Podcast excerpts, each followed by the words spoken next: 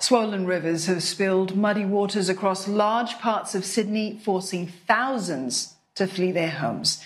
Australia's flood crisis is getting worse as torrential rains there batter the east coast.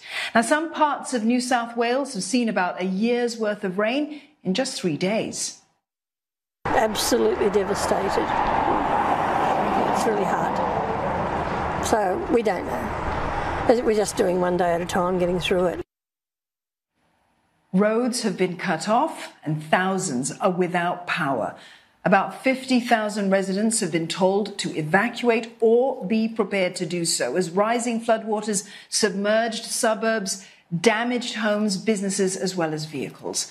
Dozens of rescue crews have been working around the clock to help residents trapped in the deluge. Prime Minister Anthony Albanese is due to tour the affected regions tomorrow, along with New South Wales Premier Dominic Perrottet. Downpours are expected to begin easing in Sydney, but authorities there have forecast gale force winds which could tear down trees and power lines. Authorities have also warned that the flood emergency is far from over.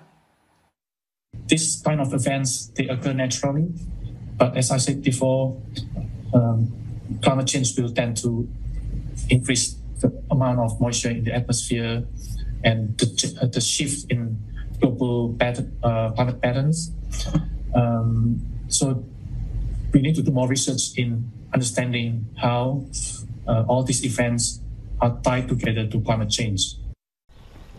Another day of heavy rain.